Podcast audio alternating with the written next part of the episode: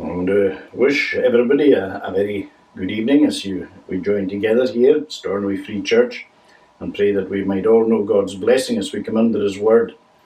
And we're going to begin our service tonight uh, singing from Psalm 103, pre recorded uh, singing. Psalm 103, this is from the Scottish Psalter. O thou my soul, bless God the Lord, and all that in me is. Be stirred up his holy name, to magnify and bless. Bless, O my soul, the Lord thy God, and not forgetful be of all his gracious benefits he hath bestowed on thee. All thine iniquities who doth most graciously forgive who thy diseases all and pains doth heal, and thee relieve, who doth redeem thy life, that thou to death mayst not go down, who thee with loving kindness doth, and tender mercies crown. These verses of Psalm one hundred and three. 103, O thou my soul, bless God the Lord. O thy my soul, bless God the Lord,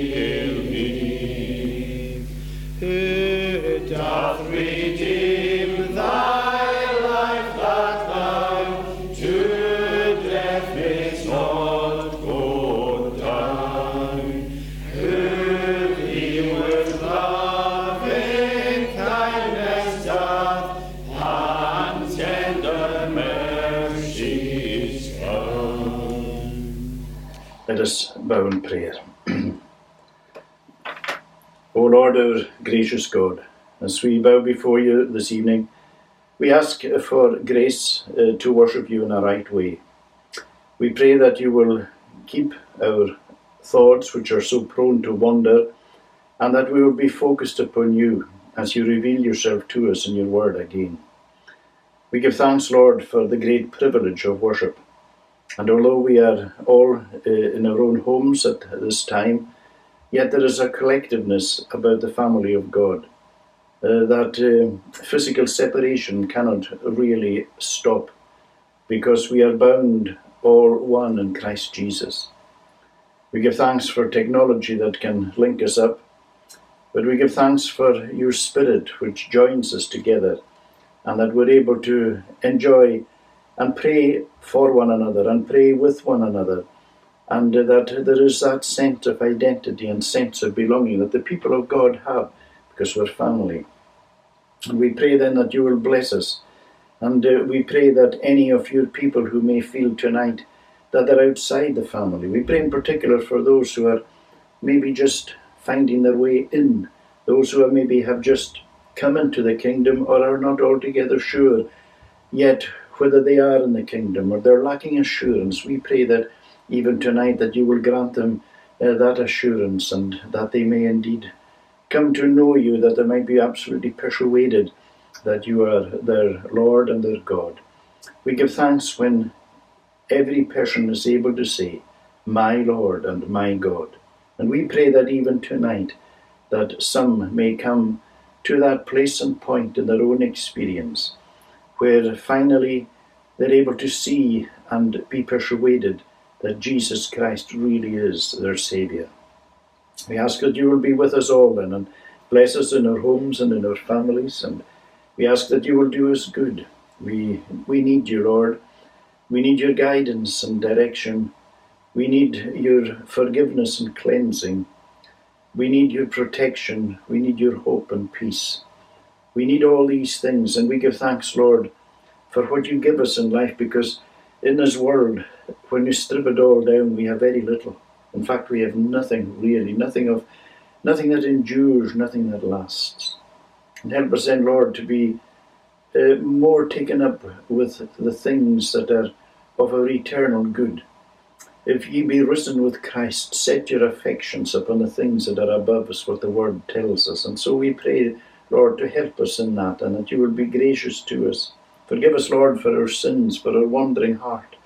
Forgive us, Lord, for our recklessness as Christians. Forgive us, Lord, for our disobedience and how so often we we turn aside from your word, that we that we know what your word says, and yet we push it we push it under, we tread upon it, as it were, uh, and because we want to say what we want to say, we want to be who we want to be, instead of seeking more and more to be conformed to the image of Christ.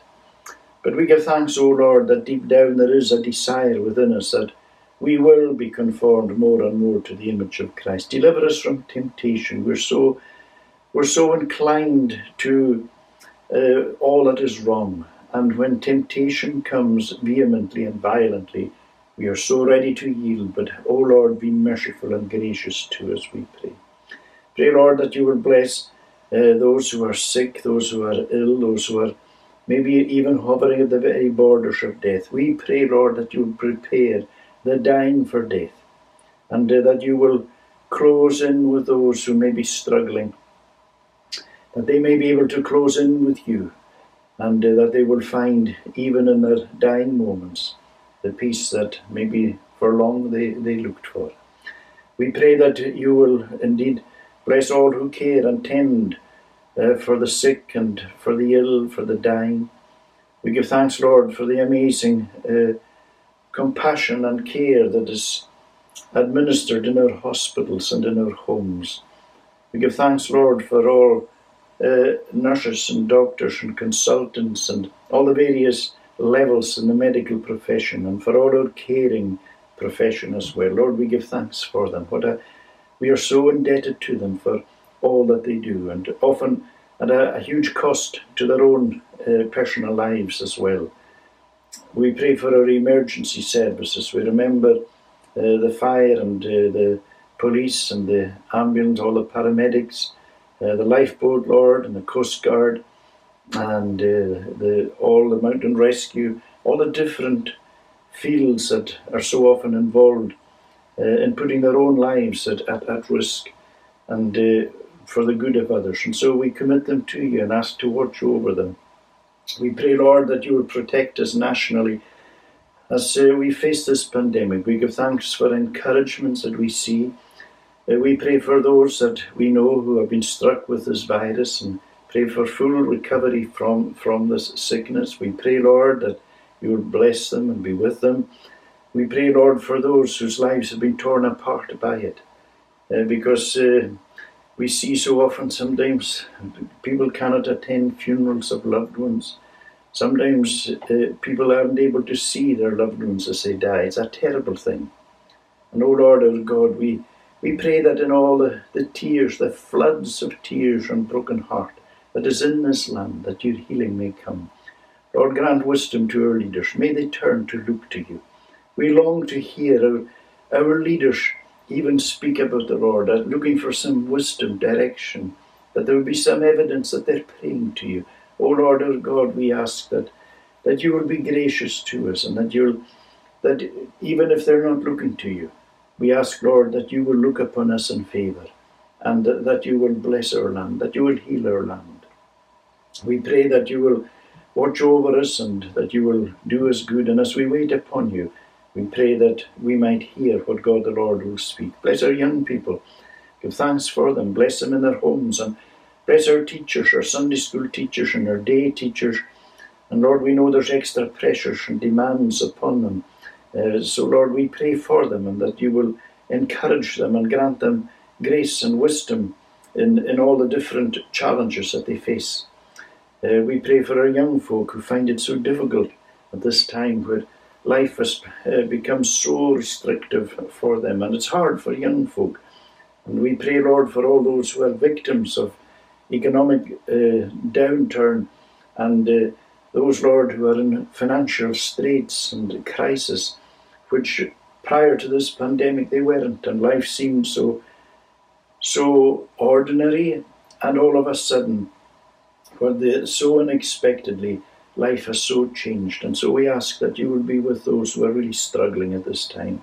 We commit them to your care. We give thanks for those who have kept the lifeline going. We think of our supermarkets. We think, Lord, of our drivers, and we think of all those who who do so many things that maybe we don't really uh, take note of. And Lord, we ask that you protect them. We give thanks, Lord, for all that we that we have in our in our country. When so often when we look around, we we, we sometimes take for granted the many many blessings that we have.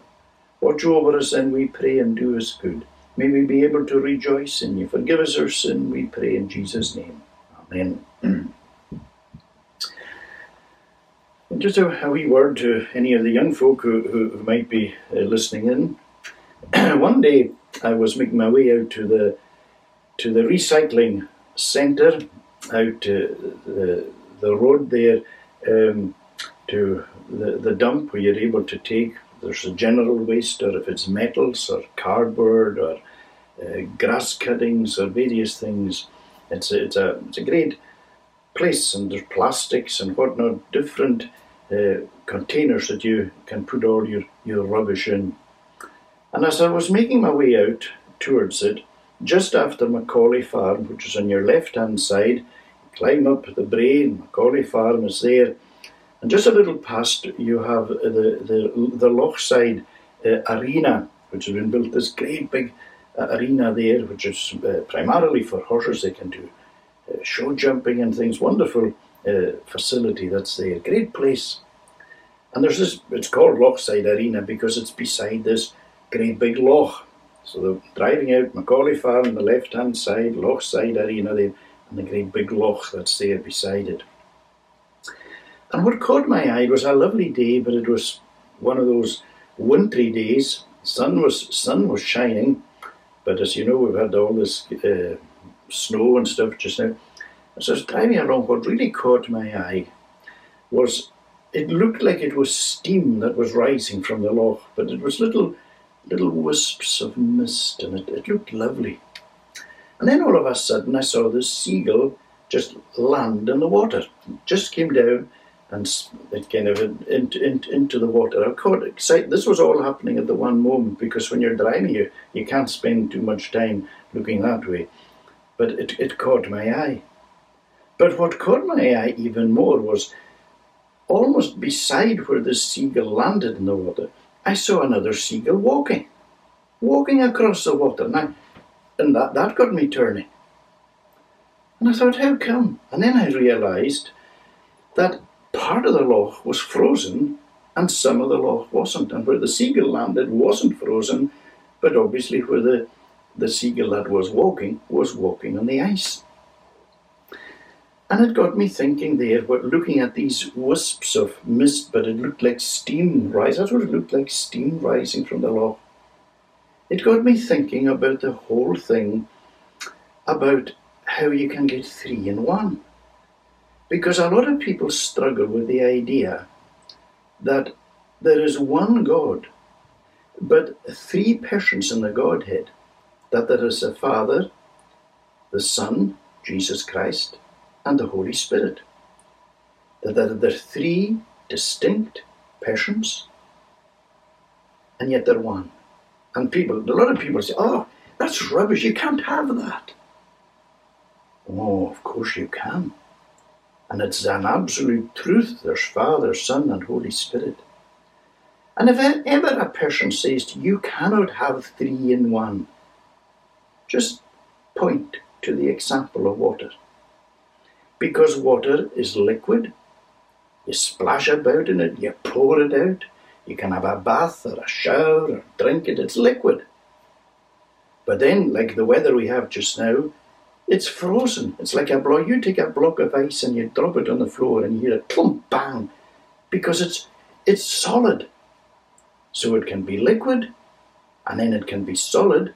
But if you take that lump of ice and put it in the kettle and put the kettle on, then you'll see steam coming out, vapor.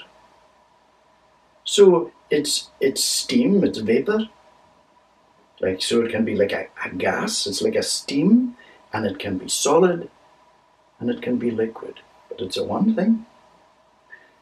And if if we can look at something that's here in this world that's just the three in one, how much more can we look up and see our God three in one? And you asked, you know, the wonderful thing having the three in one. Every day go to God the Father and say, Father in heaven, will you watch over me, protect me, keep me safe? Ask Him to do that. And ask God the Son, His great work is to save. Ask Jesus Christ, the Son of God, Lord Jesus, save me. And then the Holy Spirit, His great work is to come within us and to show us the things of Jesus Christ, to lead us, to guide us, to be a light, to direct us in the right way to go. What a wonderful thing to have this, what we, we call a triune God, three gods in one. The three persons, I should say, three persons in one. The Father, to be our Father, to act like our really good Father to us, and to protect us and to keep us the Son to save us, and the Holy Spirit to guide us on the right path, which will eventually take us home to glory. Isn't that a wonderful thing? Remember the three and one. Let's say the Lord's Prayer. Our Father which art in heaven, hallowed be thy name. Thy kingdom come. Thy will be done on earth as it is in heaven. Give us this day our daily bread, and forgive us our debts as we forgive our debtors Lead us not into temptation, but deliver us from evil. For thine is the kingdom, the power, and the glory, forever. Amen. We're going to read God's word now, and uh, this is in the book of Ruth, Ruth chapter 3. Ruth chapter 3. Then Naomi, her mother in law, said to her, that's to Ruth, My daughter, should I not seek rest for you, that it might be well with you? Is not Boaz our relative, with whose young woman you were? See, he is winnowing barley tonight at the threshing floor. Wash therefore, and anoint yourself, and put on your cloak, and go down to the threshing floor. But do not make yourself known to the man until he has finished eating and drinking. But when he lies down, observe the place where he lies. Then go and uncover his feet and lie down, and he will tell you what to do. And she replied, All that you say I will do. So she went down to the threshing floor and did just as her mother in law had commanded her. And when Boaz had eaten and drunk, and his heart was merry, he went to lie down at the end of the heap of grain. Then she came softly and uncovered his feet and lay down. At midnight the man was startled and turned over, and behold, a woman lay at his feet. He said, Who are you? And she answered, I am Ruth, your servant. Spread your wings, or that is to, to spread your cloak uh, over your servant, for you are a redeemer. And he said, May you be blessed by the Lord, my daughter. You have made this last kindness greater than the first in that you have not gone after young men, whether poor or rich. And now, my daughter, do not fear. I will do for you all that you ask, for all my fellow townsmen know that you are a worthy woman. And now it is true that I am a Redeemer, yet there is a Redeemer nearer than I. Remain tonight and in the morning. If he will redeem you, good, let him do it. But if he is not willing to redeem you, then, as the Lord lives, I will redeem you. Lie down until the morning. So she lay at his feet until the morning, but arose before one could recognize another. And he said, Let it not be known that the woman came to the threshing floor. And he said, Bring the garment you are wearing and hold it out. So she held it out, and he measured out six measures of barley and put it on her. Then she went into the city when she came to her mother in law, she said, How did you fare, my daughter? Then she told her all that the man had done for her, saying, These six measures of barley he gave to me, for he said to me, You must not go back empty handed to your mother in law. She replied, Wait, my daughter, until you learn how the matter turns out, for the man will not rest but will settle the matter today. Amen. And may God bless to us this reading of His own, his own holy word. And I want us to, to look at, uh, at this chapter as we've been just looking very briefly at the book, of Ruth. And maybe if we could think in particular here at, at uh, verse 9. And it tells us here at midnight the man was startled and turned over, and behold, a woman lay at his feet. He said, Who are you? And she answered, I am Ruth, your servant.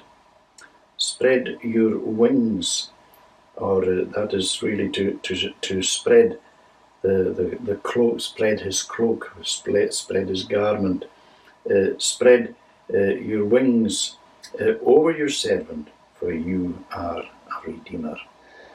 Now, as uh, we've been going through this book, we know that this book, the book of Ruth, is not only a story of uh, tragedy and love, but it's also a, a book that displays real goodness and honesty. It's one of these stories that, although it begins with so much tragedy, as it goes on, it's a book that really lifts your spirits because there's so much goodness, and where you see the goodness that's in people, you see it coming out. And God tells us that in the New Testament, that the, the Old Testament, that many of, or all that He has recorded for us, that God has chosen to record, there are, when you think of all the characters and all the history that uh, was there over the all the all the generations, all the years, it's only little bits that God has chosen to have recorded for us. And we're told in the Bible that they're there for our example. They're there for us to, to learn from. They're there for our understanding, our edification. They're to teach us so many lessons. And that's why it's great going into the Old Testament because not only would people say, what's the point looking back at the history? What, what's history got to do with today? Because the biblical history is there to teach us and it's bang up to date. All the experiences there we can find right into our own life. We can identify with these things. Now, we saw last week of how uh, Ruth had gone, of course, by God's guidance, although she didn't realize it, to Boaz's field to glean. And we saw how Boaz was so good to, to Ruth, and we saw how Boaz had said how wonderful that she had come to rest under the wings of the God of Israel. And we saw what a great place that is to be, to be sheltering under the protection and under the grace of God. And I hope that that's where all of us are tonight, because there's no safer. This is an angry, evil, wicked, dangerous world. It's a world that is out to destroy. It's a world that is ultimately going to be destroyed. There is only one safe haven in this world, and that is in Jesus Christ, in resting in Jesus Christ. And I hope tonight that that is where you are, that you are safe in the arms of Jesus. Well, Ruth, that's what happened, had happened in Ruth's experience. That's where she had come. And we find at the end of chapter 2 that uh, Ruth is sharing everything uh, with Naomi. You know, they have a, a, a, beautiful relationship. And when Ruth had come back from Moab with her, had come from Moab with uh, Naomi, her plan simply was to look after Ruth, her mother in law, and that both of them would try and just get by in whatever way possible. There weren't like government handouts, there weren't uh, benefits as such. It was going to be difficult. Difficult for two widows to make a living in, in the land, but they were Ruth was committed uh, to the mother-in-law. And we saw how initially Naomi had been wallowing in grief. But gradually God was working in it. And we're beginning to see a new Naomi developing. Because as God works in her, Naomi is beginning to see God hasn't left me alone after all. Naomi thought God had abandoned her, but he hadn't. And sometimes when we're going through very difficult circumstances and painful circumstances and tragedies and pains and sorrows, we feel that God has abandoned us. But he hasn't. He's still there, he's still with us. And so we find that uh, Naomi now, she's beginning to see that there's new potentials on the horizon. And now that Boaz has begun to, as it were, enter into Ruth's life, Naomi sees there's all kinds of potential here.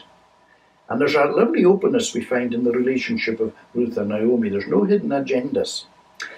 And Naomi, who knows God's law and how the law of the kinsman redeemer works, is going into overdrive with her plans.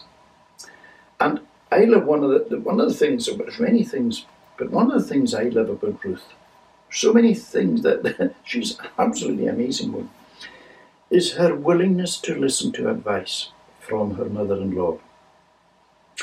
And I think there's this is one of the lessons that all people, and particularly younger people, should take on board the importance of listening to the advice of the older generation. You see that you, can, you cannot put a price on experience. And that's one thing that the older generation have. They've a good experience. They have, they've often learned by mistakes. They have learned through hardships. They've learned, learned through different things. And it was important for, for me and our generation to have learnt and listened to the generation that went before us. And it's also important for the generation coming after us, my generation, I'm speaking to the younger people who may be listening. You listen to the older generation as well. And can I also say to the older generation, people like myself, it's important too that we listen, as it were, and tap in to what our young people also are showing us because the world has so changed. And it's important to tap into their energy and their vision and uh, to the way things are because if we close our minds to that, we, we lose out a lot. If young people close their minds to the older people and the older to the, the young people, both generations lose out a lot. It's important for young and old to be together and to learn from one another. Well, this is what Ruth and Naomi were very much about. And Naomi is seeing here that our, our wedding uh, could be on the cards, but she's going to go about it uh, God's way. And that's the beauty of it. Ruth is ready to listen to what uh, her mother-in-law is saying. So, so say that looks like there's a marriage in the cards, and we've got to remember that a, uh, the Bible tells us that a prudent wife is from the Lord. Can I again, could I say to any young people listening tonight, marriage is one of the greatest blessings that has been given in this world. Now, marriage isn't for everybody. Not every person will get married. Some people, it it, as they go through life, they will say, "Well, it's not for me." They'll never, they'll never meet somebody that they'll say, "Well, this is this is somebody I want to live the rest of my life with," and that's fine. That's the way some people will remain single, uh, but many people will marry. Remember, a prudent wife is from the Lord. God, marriage is God's idea. God is the greatest matchmaker. And you go to the Lord and ask Him that He will, if marriage is for you, that He will lead you in the right way. I being in the right way, the Lord led me. I being in the way, the Lord led me. And of course, we know that marriage is a great picture that the God gives us of the relationship between Jesus Christ and the church. The church of Jesus Christ is termed the bride. And we remain the bride right throughout uh, this world. But when we get to glory, we see that the bride now becomes the Lamb's wife, we become Christ's wife. It talks about the marriage supper of the Lamb. It's our journey. We're on a journey here with the bride at the moment. In glory, we will become the wife of Christ. And so, Boaz here is a kinsman redeemer. And this was something that God had set out in His law, in the law uh, for Israel. And this was particularly to help the poor and those who have, had really fallen uh, into difficulties. And the purpose of the law was to protect the name and to protect the identity, to protect the, the possessions uh, of families in Israel.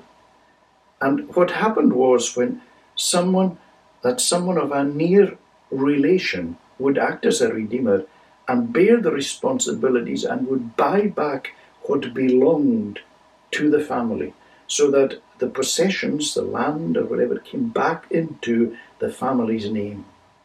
God took this law very seriously uh, because it, it was a law that was there to protect and to help the vulnerable and the poor and widows and those who had come into hardship. And God often sent his prophets to remind the people of uh, the, the, the whole Redeemer, the kinsman Redeemer uh, law that was in the land. And in fact, it was part of the reason for the captivity, was their greed and refusal to go down this road. And so uh, we find that uh, Boaz was very closely related uh, to Elimelech, Naomi's, to Naomi's husband. And Naomi knew that Boaz could be a redeemer and that he could marry Ruth and buy back the land and possession. So Naomi says to Ruth, I want you to get ready and see what happens. Wash yourself, prepare yourself, anoint yourself, and you go tonight because the, the, they've been collecting all the barley. Uh, Boaz will be staying at the place there tonight, and he, he, this is what I want you to do prepare yourself. And in fact, Naomi is asking Ruth to prepare herself almost like a bride for a wedding. And before, so that's what we find that Ruth, before she goes to Boaz, she prepares herself. She washes, anoints herself, and get her cloak. And you know, as we've said before, we see in the, the book of Ruth a picture of Christ and the church with Boaz and Ruth. It's very important that we prepare ourselves when we come into the presence of Christ. When we come before the Lord, whether it's in private devotions or in public worship, and although we're in our own homes just now, it is an, it, we're engaged at one level. This is what we're the best that we can do just now of what is a public worship because we're collectively gathered in our own homes, but we're centered round round the one service. And it's very important that when we come into the presence of the Lord that we seek to prepare ourselves. Before Israel were to come to the presence of the Lord at Sinai, they had to wash themselves and prepare themselves.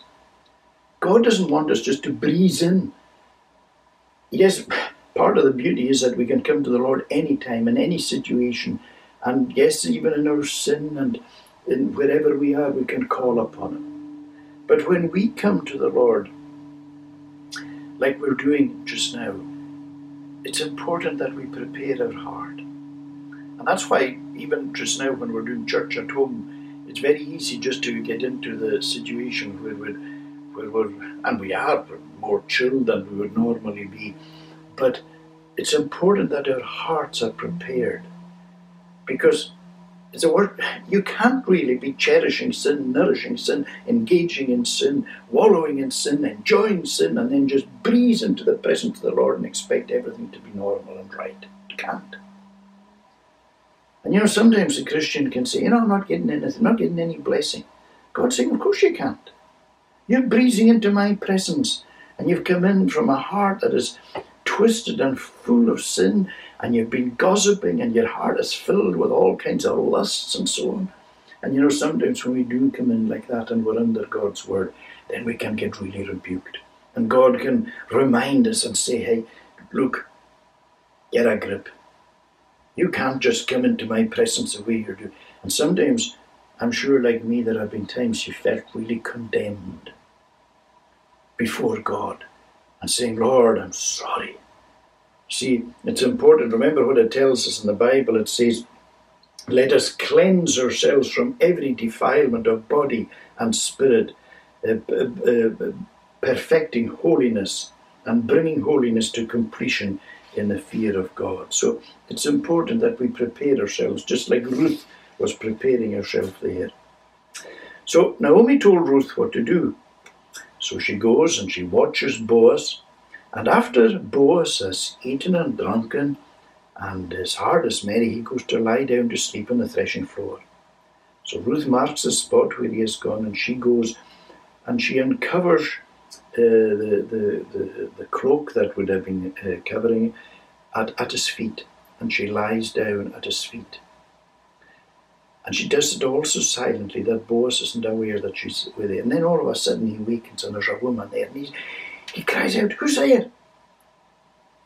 And Ruth tells her who it is, and you can see the spontaneous joy in the heart of Boaz. It's all in the dark. She's there, he's there. But Boaz's heart is so thrilled and excited.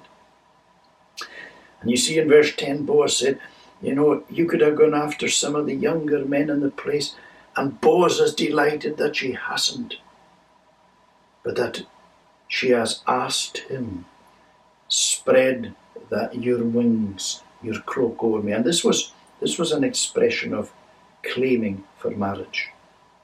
And I think she's using the word the wings because remember back in the previous chapter how Boaz had used that very expression about God having put his wings round Ruth and claiming Ruth as, a, as his own.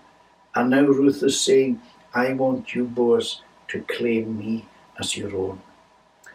But you know, when you see Ruth at the feet of, of Boaz, and again, if we think of the picture of Christ and the, the, the, his people, being at the feet is an absolutely imperative, it's an important thing for the Christian faith.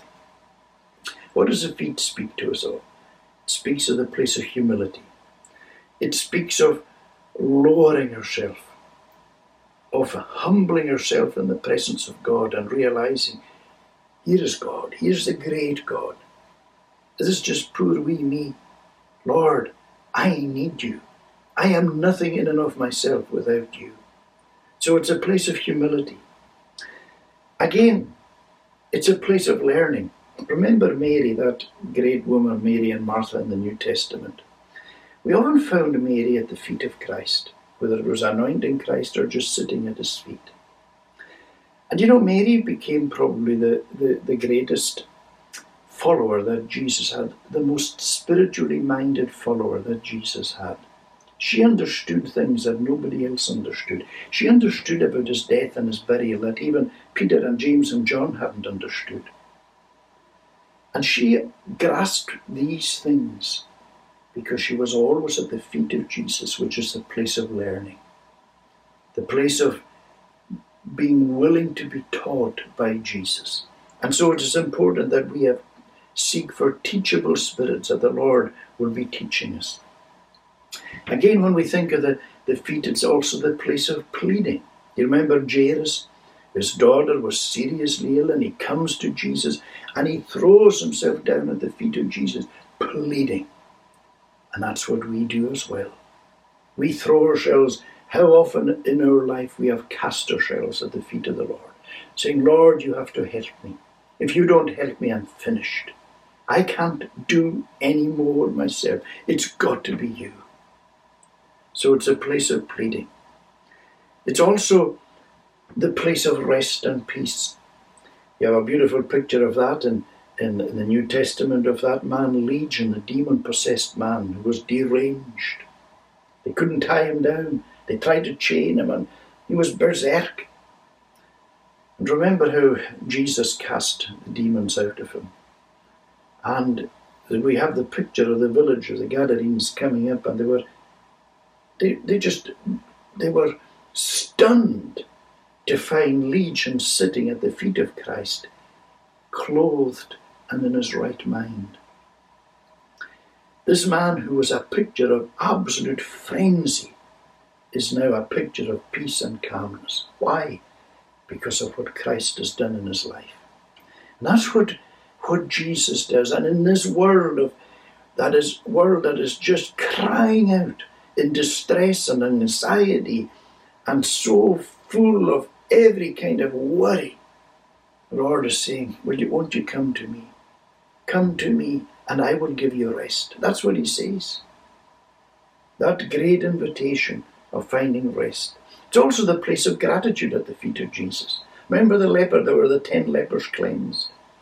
And one came back, he was so full of gratitude and thankfulness to Jesus that he flung himself down at the feet of Jesus in order to, to thank him.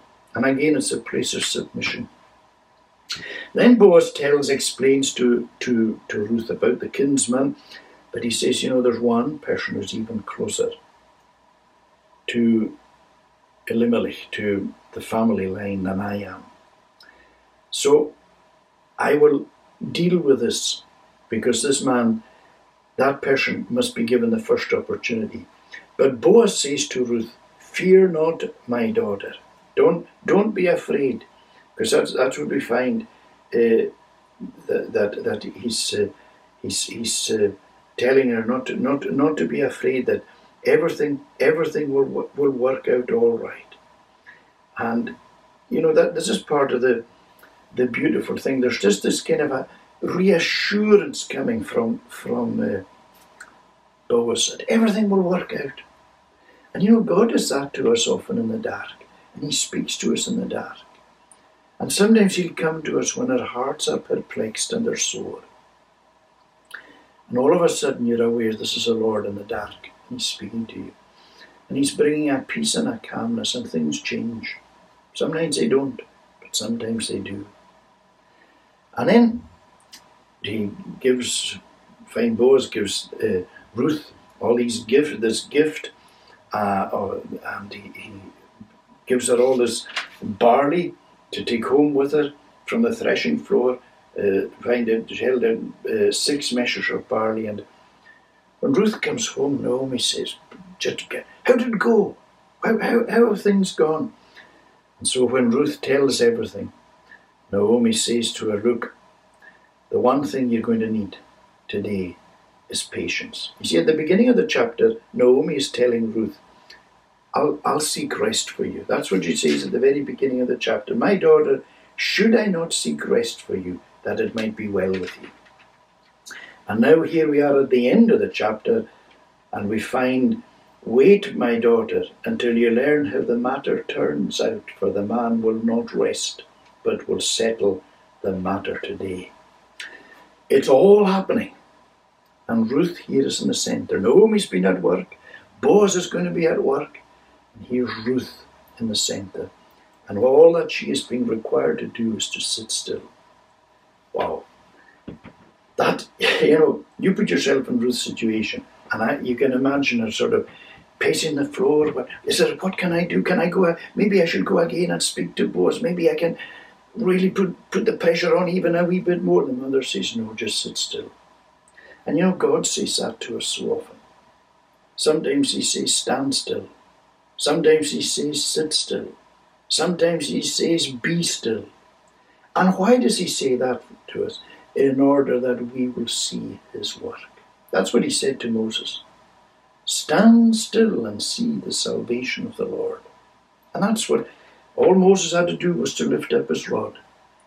God parted the waters the impossible all of a sudden became possible when God became involved. And far too often we get in God's way by not being submissive enough, not being silent enough, not being patient enough. We feel we've got to do, I've, I've got to. And so often you, you can almost say the Lord saying, Oh, won't you stand back? Won't you just be still? This is not a matter of not doing anything. This is not being lazy. That's a totally different thing.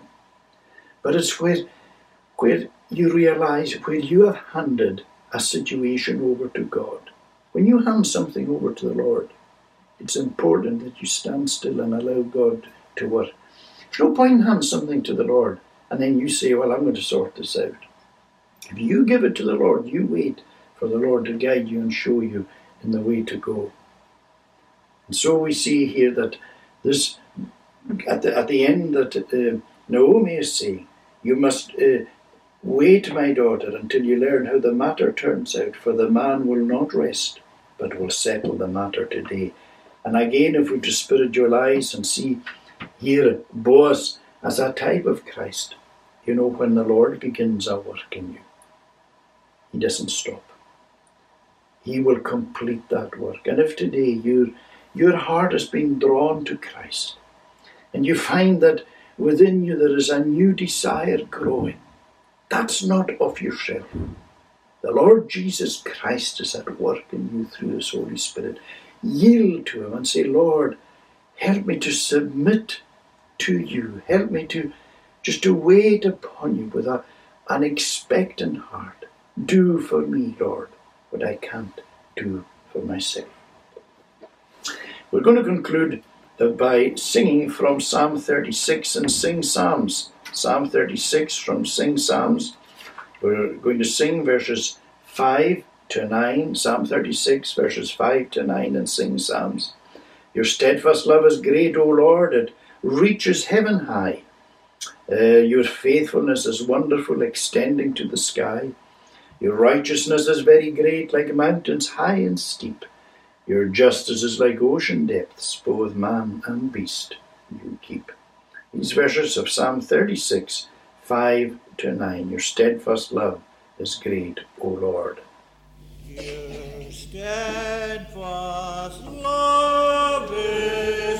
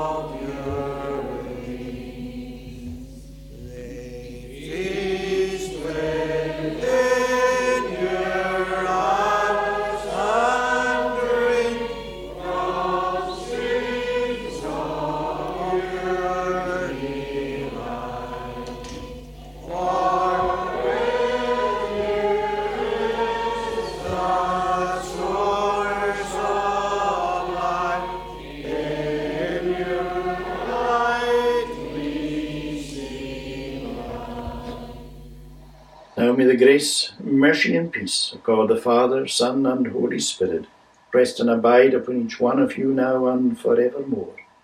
Amen.